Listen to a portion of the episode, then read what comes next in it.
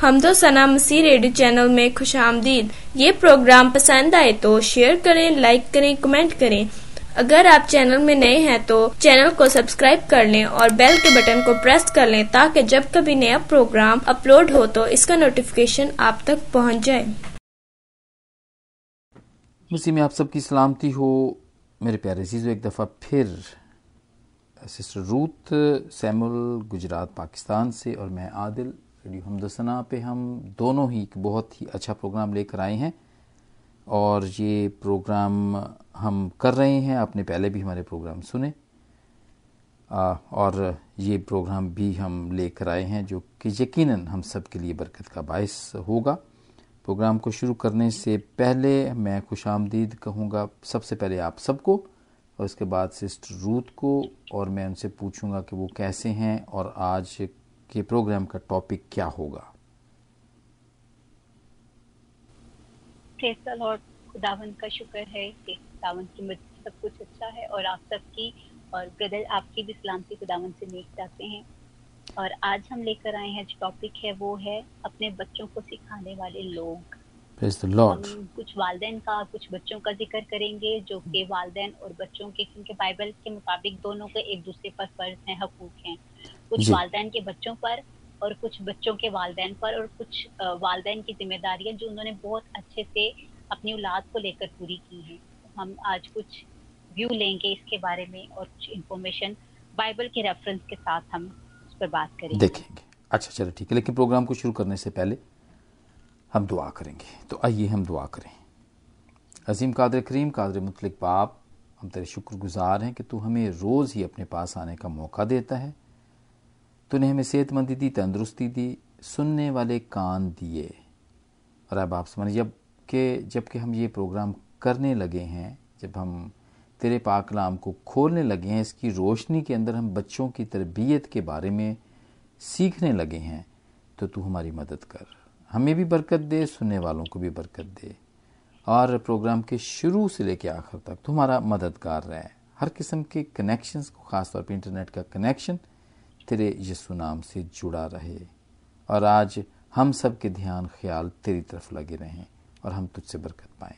हमारी इस अर्ज़, मिन्नत को सुन और कबूल फरमा, क्योंकि सब कुछ तेरे प्यारे बेटे खुदाम यसु मसीह के नाम से हम मांगते हैं। आमीन। आमीन। जी सिस्टर।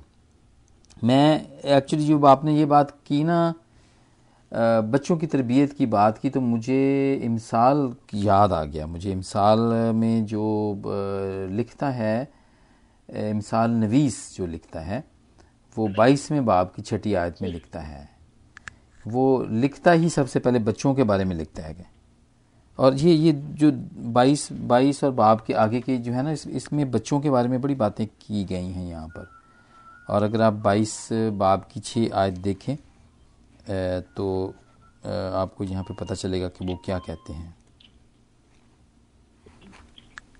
पाकलाम में है। मिसाल पुराने से जो हमारे लिए आज का मरकजी पैगाम है बच्चों की तबीयत के बारे में। वो देखते हैं मिसाल बाईस बाप की शियात से। लड़की की उस राह में तरबियत कर जिस पर उसे जाना है वो पूरा होकर भी उससे नहीं मुड़ेगा। आमीन आमीन।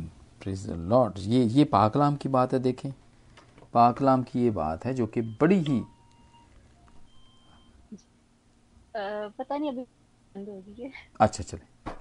हाँ जी तो ये है कि बच्चों की उस राह पे तरबियत कर जहाँ जहाँ पे उनको जाना है जिस राह पे उनको जाना है ठीक है खुदावंद की तरफ़ से माँ बाप को भी आगाही होती है मिलती है पता चलता है कि उनके बच्चे ने क्या बनना है या क्या बनाना चाहते हैं वो उनको और फिर वो उनको उनकी ट्रेनिंग भी वैसे ही करते हैं। अभी हम आगे जाके बहुत सारे ऐसे हवाले देखेंगे जहाँ पे आप आ, को पता चलेगा कि खुदावंद की मर्ज़ी में था कि वो जो बच्चा है वो बड़ा हो के उसका बंदा बने उसका नबी बने। तो ये जाके हम देखेंगे। लेकिन चलें, वो हम, जो पुराना स्टाइल है हमारा, उसी से जाएँगे। तो ज़रूर आप पुराने अहदनामे से हम स्टार्ट करेंगे और फिर इसके बाद हम नए अहदनामे की तरफ़ आएँगे। उसमें वो लोग देखेंगे जिन्होंने अपने बच्चों की तरबियत बड़े अच्छे तरीके से की और वो हमारे लिए, वो एक्चुअली वो जो माँ बाप जिन्होंने तरबियत की है, वो हमारे लिए रोल मॉडल हैं। जी तो कौन सा हवाला देंगी मुझे आप सबसे पहले? हम उसी तरह जैसे आपने भी कहा पैदाइशी से इसका हम देखेंगे कि खुदावन की तरफ़ से कौन सी ऐसी फैमिलीज़ हैं कौन से ऐसे खानदान हैं जो खुदावन में शुरू से ही थे और अपने जो उनके आवाज़ आ रही है डिस्टर्बेंस तो हाँ, जब जब आवाज़ आने लगे तो आप वहाँ पे चुप हो जाया करें। ताकि ना मैं, मैं इसको फिर बाद में एडिट कर दूँगा मैं इसको।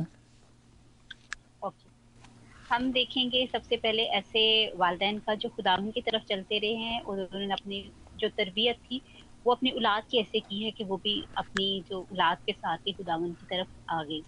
तो अगर हम पैदाइशी से इसका ज़िक्र देखें तो फिर से वो एक नबी जिनका हम बहुत दफ़ा ज़िक्र कर चुके हैं नू हम उनको और उनके ख़ानदान की बात करते हैं कि नू ने खुदावन के हुक्म को लिया और उनकी, वो क्योंकि नू खुदावन से डरते थे, खुदावन उन्होंने जब अपनी औलाद को बताया कि हमने यहाँ से निकलना है तो वो और पूरा उनका खानदान जो है उन्होंने एक कश्ती में बनाने के प्लान में जुटे और उन्होंने किस तरह से उस कश्ती को बनाया और हमने बहुत दफ़ा इसके बारे में देखा है। हम लोग का ज़िक्र और तूफ़ान का ज़िक्र पैदाइश के छह और सात बाब में देख सकते हैं। तो ये इसलिए हम इसको बहुत डीपली नहीं करेंगे लेकिन सिर्फ़ एक ये बयान करेंगे हाँ पूरा खानदान जो था ये इन्होंने दुनिया की नई शुरुआत की। हाँ हाँ वो वो किश्ती बनाने में उन्होंने आर्ग्यूमेंट नहीं की वहाँ लिखा नहीं हुआ है कि उनके उनके जो बच्चे थे ना वो उनके साथ एग्री नहीं थे यानी उनके बच्चों ने मिल के उसके साथ किया। तो ये अच्छी तरबियत का ही नमूना है यकीनन। हाँ जी। लॉट जी। और फिर इससे हम आगे बढ़ते हुए हमारे पास इब्राहिम का दौर स्टार्ट होता है। हाँ जी। खुदावन ने बहुत से वादे किए और नस्ल था नस्ल वादे किए। हाँ। और उन्हीं वादों में उनको खुदावन ने बरकत भी बख्शी लेकिन उनकी जो पहली बरकत औलाद की उन्हें मिली वो इस्माइल के ज़रिए मिली थी। हम्म, जी। हाँ जी। और जब इस्माइल होने वाला था तो हम बाइबल में देखते हैं पैदाइश के सोलहवें बाब में कि सारा और जो उनकी लोंडी हाजरा थी उनका आपस में थोड़ा सा हाजरा क्योंकि वो सारा को थोड़ा सा नीचा जानना शुरू हो हाँ, वो अच्छा नहीं समझती थी। हाँ जी। जी जी। ये वजह से वो फिर सारा उनसे सखी की और वो वहाँ से भाग गई वहाँ से निकल गई। जहाँ पर हम इब्राहिम के बड़ा बेटा तो इस्माइल है उसका ज़िक्र देखते हैं कि वो फरिश्ता ने उसके बारे में जो पेशन गोई की और फिर हम आगे में इसका ज़िक्र देखेंगे। लेकिन पहले हम यहाँ पर पैदाइश सोलह बाप में आठ से तेरह आयत में देखते हैं। दाखिला में है। हाँ जी। और उसने कहा ए सारा की लोंडी हाजरा तू किधर से आई है और किधर जाती है? उसने कहा मैं अपनी बीबी सारी के पास से भाग कर आई हूँ। खुदावन के फरिश्ता ने उससे कहा कि तू तो अपनी दीदी के पास लौट जा और अपने को उसके कब्जा में कर दे। और खुदावन के फरिश्ता ने उससे कहा कि मैं तेरी औलाद को बहुत बढ़ाऊँगा। यहाँ तक कि कसरत के सबब से उसका शुमार ना हो सकेगा। हाँ जी। और खुदावन के फरिश्ता ने उससे कहा कि तू हामला है और तेरा बेटा होगा उसका नाम इस्माइल रखना इसलिए कि खुदावन ने तेरा दुख सुन लिया। कोरहट की तरह आज़ाद मर्द होगा उसका हाथ सबके खिलाफ और सबके हाथ उसके, उसके खिलाफ, होंगे। और वो अपने सब भाइयों के सामने बसा रहेगा। हाँ जी ये जो गोरखर है ना इससे मैं थोड़ी इसकी थोड़ा सा इसके मैं बारे में बताना चाहूँगा कि ये है इसका जो इंग्लिश में आप देखें ना तो इंग्लिश की बाइबल में लिखा है कि वाइल्ड डोंकी यानी जो जंगली गधा होता है ना वो होता है। यानी वो किसी के काबू में नहीं होता इख्तियार में नहीं होता आवारा होता है वो। बड़ा क्या बोलना चाहिए कि वो तुंद मजाज भी होता है। किसी को हाथ तक नहीं लगाने देता। ऐसा है वो। किसी के अंडर में नहीं होता। यानी उसका कोई मालिक नहीं होता। वो आज़ाद होता है। सो इसका ये मतलब है वहाँ पे, जो कि आगे हम जाके सीखेंगे जो भी ये बात बात करने वाले हैं ना तो शायद वहाँ पे इसका कोई मतलब हो, इसलिए आप शायद ये पढ़ रही हैं हवाला हाँ जी। जी जी, बिल्कुल। तो और ये ये हाँ हमने इसलिए इस हवाले को देखा कि यहाँ पर इस्माइल की तलीम तरबियत जो है वो तो क्योंकि इब्राहिम के ज़रिए नहीं हुई मुकम्मल लेकिन उसका एक दौर है कि फरिश्ता ने सबसे पहले ही बता दिया कि उनका फ्यूचर क्या होने वाला है। हम्म, हम यहाँ पर जो मुकदसीन की औलादें हैं हम उनके बारे में सीख रहे हैं कि वालदेन का असर क्या है और क्योंकि इब्राहिम को खुदावन ने आसमान के सितारों रेत के जर्रों के जितनी बरकत का हुक्म दिया था। तो ये वजह से इसकी हमने ज़िक्र देखा अब आगे हम देखते हैं तो फिर हम पिछला हवाला उसे अटैच करने की अ, करते हैं। हमारे पास है पैदाइश उसका सत्रह बाब और उसकी इक्कीस साइड से। हाँ जी। वहाँ पर है लेकिन मैं अपना अहद इसहाक से बांधूँगा जो अगले साल इसी वक्त मुयन पर सारा से पैदा होगा। और जब खुदावंद इब्राहिम से बातें कर चुका तो उसके पास से ऊपर चला, चला गया। गया। हम्म ठीक है। जी। और हाँ यहाँ पर हम इसे इसी के ऊपर हम आयत देखें सत्रह बाप की हम देखेंगे यहाँ पर बीस आयत और वहाँ पर है और इस्माइल के हक में भी मैंने तेरी दुआ सुनी देख मैं उसे बरकत दूँगा उसे ब्रह्मंड करूँगा और उसे बहुत बढ़ाऊँगा। और उससे बारह सरदार पैदा होंगे और मैं उसे बड़ी कौम बनाऊँगा। बनाऊँगा। आमीन। यहाँ पर खुदावन जो है इब्राहिम से बात कर रहे हैं कि इस्माइल के हक में भी तेरी दुआ सुनी है कौम और सरदार उससे भी होंगे लेकिन जो मेरा अहद है जो तेरी सही वाली औलाद है जिस पर तूने ध्यान देना है वो उनका ज़िक्र इजहाक के साथ खुदावन का वादा था। हाँ हाँ ये वो वादे का फर्जंद था ना वो। हाँ ये जी। जी जी ये वो ही होगा। और हाँ ये पूरे जो पैदाइश के वाकयात हम इसमें देखते हैं।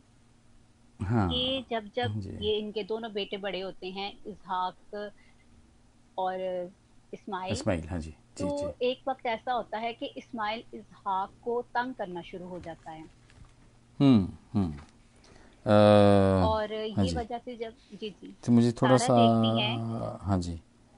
वो उसको घर से निकाल देती है हाँ सारा है? ये है। जी सारा सारा देखती है कि ये मेरे तो वा, बेटा वादे का फर्जंद है और इसको लोंडी का बेटा तंग कर रहा है तो ये वजह से वो उसको वहाँ से घर से बाहर निकाल देती है।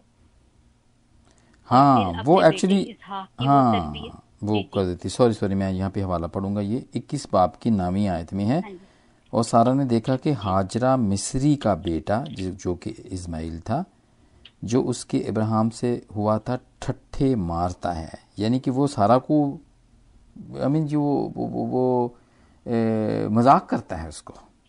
ठीक है? जी। तो हाँ हालाँकि बेटा हालाँकि ये उसी की लौंडी का बेटा है और ये इसने इसलिए अपनी लौंडी दी थी कि उससे उसकी औलाद हो और वो उसकी कहलाए। तो एक तरह से ये इसका स्टेप सन भी हो गया ना। तो अगर बेटा ही उठ के अपनी स्टेप मदर को मज़ाक करना शुरू कर देगा तो फिर इट मीन्स कि वो ठीक नहीं है ना बच्चा वो। जी। हाँ जी उसको ये बच्चा ठीक नहीं था।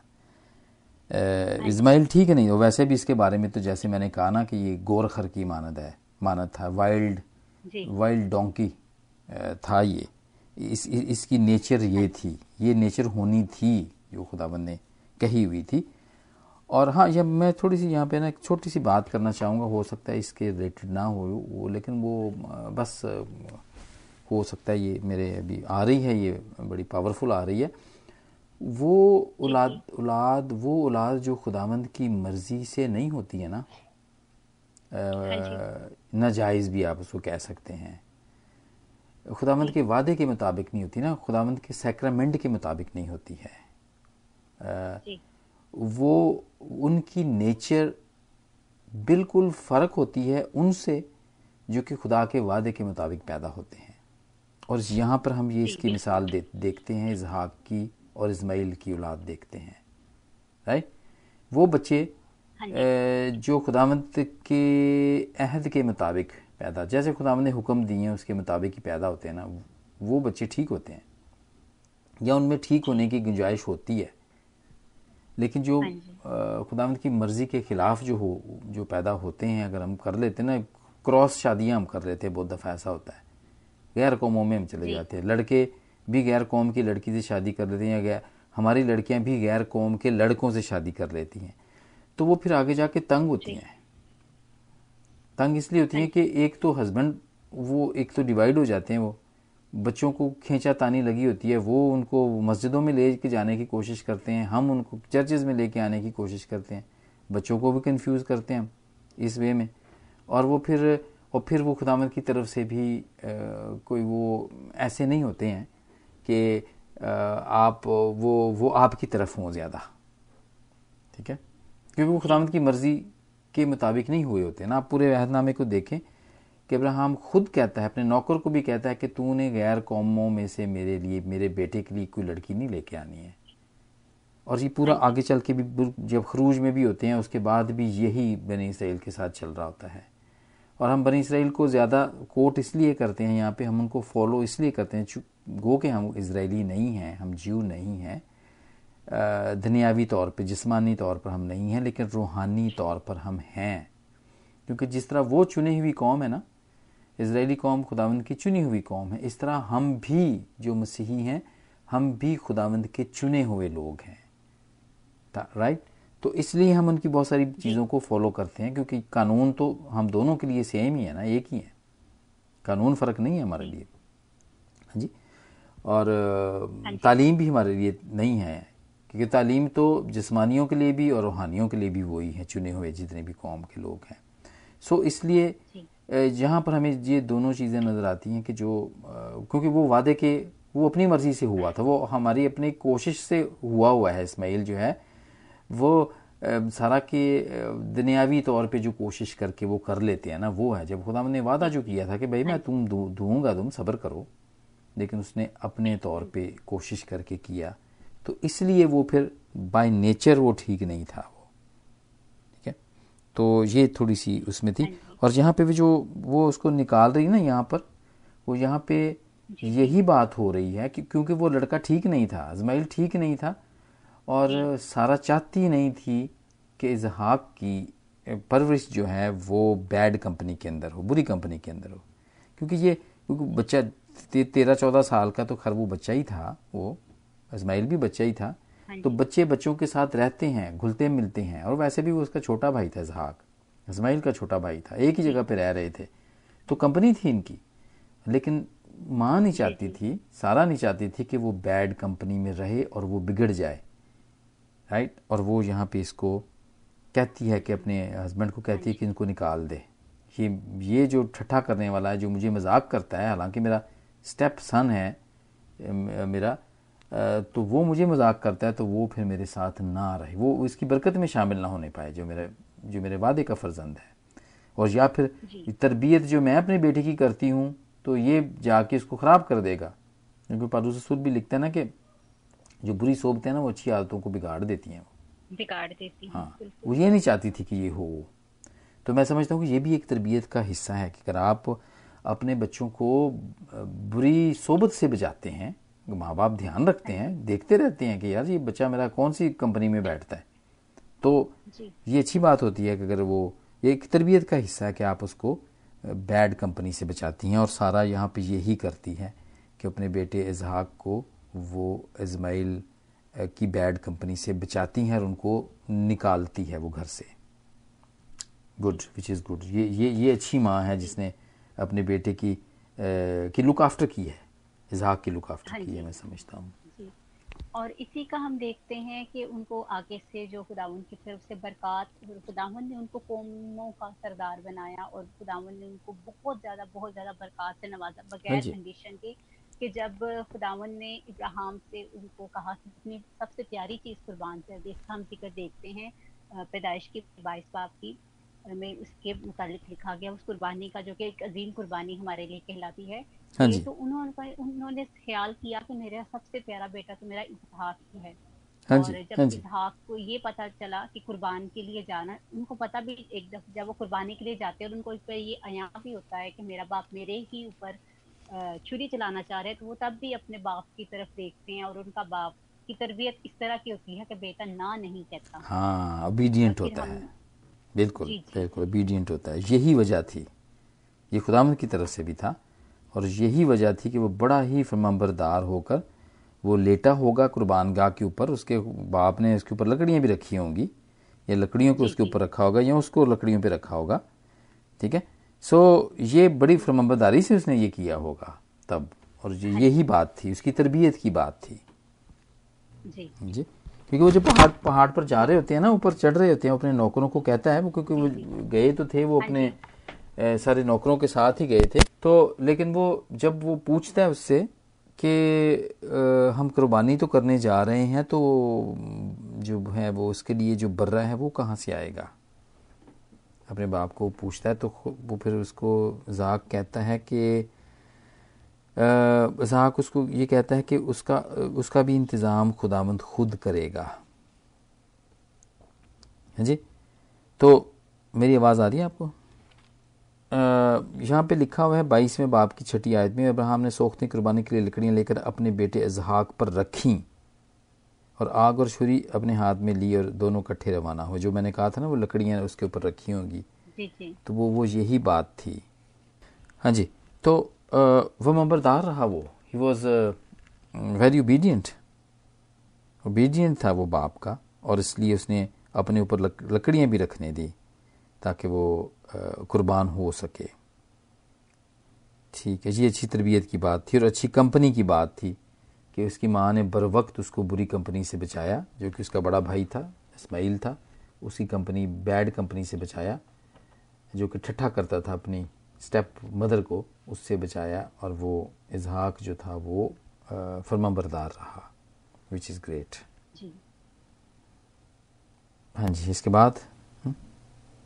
इसके बाद हमारे पास और भी ज़िक्र है। इसहाक के बाद उनके बेटों का ज़िक्र है और फिर यूसुफ का ज़िक्र है कि वो ही अपने बाप दादा की तरबियत पर चलते रहे और खुदावन ने हर जमाने में हर दौर में एक को सरबुलंदी बख्शी और ऐसे सरबुलंदी बख्शी जो कि उनके पूरे खानदानों के लिए बख्शिश का बायस बनी। हाँ जी। जैसे खुदावन ने जी। जी जी इसहाक के वसीला से यकूब को बरकत और यकूब के वसीला से उनके बेटे यूसुफ का नाम है जो कि उनकी सरबुलंदी में है। हाँ जी। और यहाँ पर चूँकि हम इन दोनों की बरकत से बहुत ज़्यादा वाकिफ हैं यहाँ पर हम थोड़ा सा सिर्फ़ हवाला दोहराएँगे यूसुफ को लेकर हाँ कि यूसुफ की सरबुलंदी इस तरह की थी कि वो अपनी कौम में तो अपनी कौम की से अलग थे।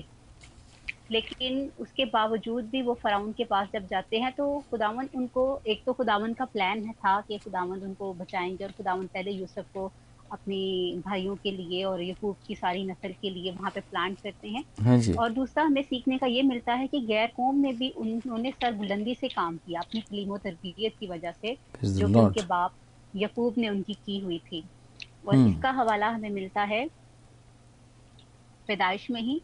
पैदाइश का अड़तालीस बाप में। हाँ जी। सॉरी अड़तालीस से हम पीछे इसको देखेंगे। इसका ज़िक्र है कि यकूब जो थे सबसे ज़्यादा प्यार यूसुफ से करते थे अपने सारे बेटों में से क्योंकि खुदावंद एक को सरबुलंद करते हैं। कितने बेटों में से उनको सबसे ज़्यादा मोहब्बत मिली और जब वो आगे उनको गैर कौम में जो उनको मिलता है सरबुलंदी मिलती है उसका ज़िक्र पैदाइश इकतालीस पाप में है। हाँ जी और यहाँ पर ना एक बात और फिर ये वही बात आ जाती है इस्माइल वाली बात आ जाती है। इसके एक्चुअली जो भाई थे ना वो वो ठीक नहीं थे वो भी ठीक नहीं थे राइट जी। और उनके जो हाँ जो। बुरे काम होते थे ना जो भी वो करते थे ना यूसुफ आके अपने माँ बाप को बता दिया करता था। और इसी वजह से उसके जो भाई थे ना वो इससे थोड़े से रखते थे वैर रखते थे इसलिए। हाँ। क्योंकि वो उनके भाइयों की भी कंपनी ठीक नहीं थी तो ये अपने भाइयों के साथ नहीं रहा करता था। ये सिर्फ़ उनको देखने, उनको खाना फाना देने जाया करता था, इसके माँ बाप उसको कभी कभी भेजा करते थे। लेकिन उनके भाइयों की कंपनी भी कोई इतनी अच्छी कंपनी नहीं थी। यहाँ पे ये लिखा हुआ है, मैं देख रहा हूँ, हवाला भी मुझे मिल जाएगा कि जो यूसुफ होता था, वो क्या करता था कि जो उसके भाइयों के जो काम थे ना वो आके अपने ना बाप अपने माँ बाप को बता दिया करता था। हाँ जी। सो इस वजह से जो जो होता है उसके भाई जो होते हैं वो इस, इससे थोड़ा सा रखते हैं वो। जी ये पैदाइश के सैंतीस बाप है और उसकी दूसरी आयत जो है उसका आयत का आधा जो हिस्सा है उसमें इसका ज़िक्र है। हाँ जी प्लीज़ पढ़ें जरा। जी ये हम पूरी आयत नहीं देखेंगे इसका हम दूसरे वाला हिस्सा देखेंगे सैंतीस बाप की दो आयत का दूसरा हिस्सा है। ये लड़का अपने बाप की बीवियों बल्हा और जल्फा के बेटों के साथ रहता था और वो उनके बुरे कामों की खबर बाप तक पहुँचा देता था। हाँ जी आमीन आमीन। ये बात थी एक्चुअली देखो वो वो भी बुरे काम किया करते थे। और ये यूसुफ इसलिए ठीक रहा इसलिए कि ये उनकी कंपनी में नहीं रहता था ये अपने माँ बाप के पास रहता था ज़्यादातर। ये वो वो काम नहीं करता था भेड़ बकरियाँ चलाने वाला। लेकिन चूँकि ये छोटा भी था और इसको ना वो प्यार भी करते थे इसके माँ बाप इससे प्यार भी करते थे तो इस वजह से अ, फिर ये ये ठीक रहा इसकी तरबियत ठीक रही। हाँ जी। हाँ जी। हाँ तो अ, ये हमें यहाँ पे सबक मिलता है कि इसकी भी कंपनी माँ बाप ने ठीक रखी हुई थी अपने पास इनको रखा हुआ था और ये भी बड़ा फमबरदार रहा आगे जाके भी बड़ा इसलिए तो वो जो फोर्टी फोर की जो बीवी होती है जब वो उसको गुनाह की दावत दे, देती है तो ये इसको मना कर देता है देखें। रेजिस्ट करता है हाँ? तो ये इसकी एक मिसाल है और ये बुराई में नहीं पड़ता है। सो ये ये एक अच्छी तरबियत की मैं समझता हूँ मिसाल है। Praise the Lord for this और इसी का जी हाँ जी। हाँ जी इसी का अगर हम थोड़ा सा हल्का सा एक रुख देखते हैं पैदाइश के इकतालीस बाब की अठतीस साइड से। हाँ जी। जी वहाँ पर है सो फराउन ने अपने हादमों से कहा कि क्या हमको ऐसा आदमी जैसा ये है जिसमें खुदा की रूह है मिल सकता है? और फराउन ने यूसुफ से कहा चूँकि खुदा ने तुझे ये सब कुछ समझा दिया है इसलिए तेरी माने दानिशमंद और अक्लमंद कोई नहीं। सो तू मेरे घर का मुख्तार होगा और मेरी सारी राया तेरे हुक्म पर चलेगी। फकत तहत का मालिक होने के सबब से मैं बुज़ुर्ग मैं बुज़ुर्ग तर और फराउन ने यूसुफ से कहा कि देख मैं तुझे सारे मुल्क मिस्र का हाकिम बनाता हूँ। आमीन। आमीन यहाँ पर हमें ये मिलता है कि उसने सिर्फ़ हाँ जी। जी यहाँ पर जो हमें एक थोड़ा सा हल्का सा टच मिलता है कि फराउन की भी कमियाँ थी उसकी। तरबियत में फराउन क्योंकि एक बादशाह था जब उनके पास ये पहुँचते हैं। यूसुफ पहुँचते हैं, लेकिन उसके बावजूद भी वो चीज़ों को समझ नहीं सकते कि मैं किस तरह से मैनेज करूँ अपने बुरे हालात को, जो कुछ मेरे साथ सूरत हाल है। और वो उसके लिए यूसुफ का इंतहा करते हैं, क्योंकि वो कहते हैं कि मुझे इस जैसा बंदा नहीं मिल सकता। और उसको कहते हैं कि सिर्फ़ मैं तुझसे बड़ा हूँ बुज़ुर्ग बुजुर्गदार हूँ, ये वजह से मैं उस तहत पर बैठा हूँ। बाकी सारा कुछ तेरे हाथ में है। अपना जिसे हम एक पंजाबी में उसको लफज माई बाप कहते हैं हाँ जी हाँ जी. वो एक किस्म का यूसुफ को बना देते हैं।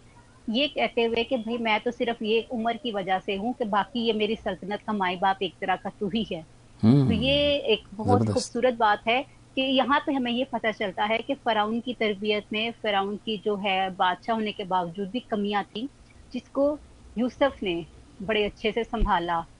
और हाँ उनका भी एक तरह से फिर बाप बन गया बल्कि उनकी सल्तनत का भी हाकिम और एक तरह से वही पंजाबी टर्म कि उसको जो उन्होंने इस तरह से ओहदा दे दिया तो ये एक बहुत खूबसूरत मिसाल है कि खुदावन किस तरह से प्लान तो करते हैं बंदे को पहले ही अपने काम के लिए और उसके बाद उसकी जो तलीम तरबियत है, उसका जो उसकी चलने का अंदाज है और अपने साथ मोहब्बत की वजह से खुदावन उनको हर जगह पर एक अच्छा रुतबा बख्शते हैं। हाँ हाँ ये ये बड़ी, ये ये भी, ये एक्चुअली इंतज़ाम तो इलाही है। खुदावंद कमियाँ और घाटे हम सब में रखता है। अ, और ख़ास तौर पे वो लोग जो अपने कारोबार के अंदर होते हैं किसी भी इंतज़ामी हवाले से जो लोग होते हैं और जो उनमें कमियाँ होती हैं ना उनमें कमियाँ क्यों कमियाँ घाटे तो हम सब में होती हैं जैसे कि मैंने पहले कहा क्योंकि हम सब कमज़ोर हैं। वो खुदावंद जान के इसलिए रख देता है कि वहाँ पे उसने अपने लोगों को अपने किसी बंदे को अपने किसी बच्चे को फिट करना होता है वहाँ पर। और उसके वसीले से उसने अपने नाम को जलाल देना होता है। राइट और यहाँ फिराउन के साथ भी ऐसा ही है। हालाँकि फिराउन ही was a super power at that time दुनिया का मालिक था वो। जी। जो छोटी मोटी कोई बात नहीं है। कोई दुनिया का मालिक होना सारी ही दुनिया समझिए उसके कब्जे में थी उस वक्त। और ख़ास तौर पे जब ये काल पड़ता है तो फिर तो सारी दुनिया ही उसके पास आ जाती है। तो सारी दुनिया को एक तरह से पालने वाला वो ही था। राइट तो लेकिन उसमें ये कमी रखी हुई थी खुदावन ने। और मैं समझता हूँ कि ये बहुत अच्छे वो बॉस होते हैं वो निज़ाम को चलाने वाले लोग होते हैं जो उनके मतहत काम करने वाले लोग होते हैं ना जब वो उनको जान जाते हैं कि इसके अंदर एक दानशमंदी पाई जाती है और इनके अंदर समझ पाई जाती है जो कि हमारे इंतज़ाम को अच्छे तरीके से चला सकते हैं, जो कि हमें सक्सेसफुल कर सकते हैं, यानी हमें हमारे कारोबार को ये बढ़ावा दे सकते हैं। और वो ऐसे जो बॉस होते हैं, ऐसे जो मालिक होते हैं, खुदामद उनको बरकत देता है फिर अपने अच्छे मुलाजमों की वजह से। अगर वो उनकी लुक आफ्टर करते हैं। ये देखें ना, ये एक मुलाजम की हैसियत तो थी चूँकि बादशाह फिराउन तो फिराउन था। तो पूरी दुनिया का मालिक था। हाँ लेकिन वो फिर भी इसको चुनता है उसको पता होता है कि ये बच्चा है ये बंदा है। इसमें इसमें एक एक एक बड़ी अच्छी खूबियाँ पाई जाती हैं जिसका कि अभी आपने ज़िक्र किया। तो वो उसको जानने नहीं देता वो कहता है कि नहीं वो सारी चीज़ें उसको फ़ौरन अपॉइंट कर देता है वो फ़ौरन उसको वो पोजीशन दे देता है। और वो कहता है कि ठीक है ये जो जितनी भी चीज़ें होंगी वो जो मामलात हैं वो तुम करोगे। जैसे कि उसने कहा कि ये सब कुछ समझा दिया कि तेरी मानद दानश्वर और अक्लमंद कोई नहीं सो तू मेरे घर का मुख्तार होगा मेरी सारी रियाया तेरे हुक्म पर चलेगी। प्राइम मिनिस्टर बना दिया इसको देखें।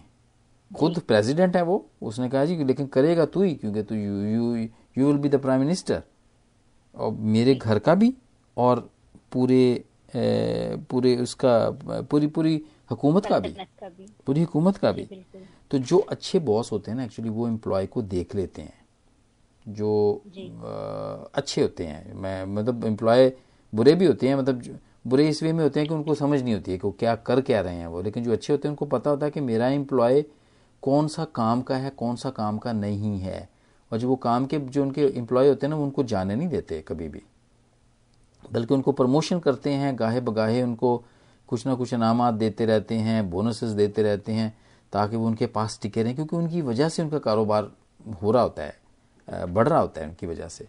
सो इस बात का ज़रूर ध्यान रखना चाहिए। जितने भी इंतज़ामी अमूर चलाने वाले लोग हैं ना, उनको इस बात का पता होना चाहिए कि हमारा हमारा जो एम्प्लॉई है, कौन सा एम्प्लॉई हमारा अच्छा है जिसकी वजह से हम तरक्की करेंगे, हमारा कारोबार तरक्की करेगा।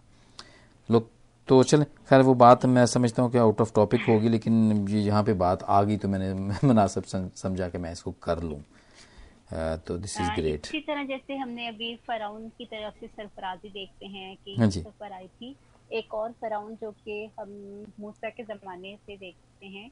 यहाँ पर हम देखते हैं वहाँ पर भी मर्द खुदा जो मूसा थे हाँ जी। जो सलीम तरबियत थी जो उनकी परवरिश थी वो शहाना थी। ओ यस यस महल में हुई हाँ बिल्कुल बिल्कुल। बड़ा ज़बरदस्त पॉइंट और इसका ज़िक्र हमें हरूज दो बाप की हमें दस आयत में मिलता है।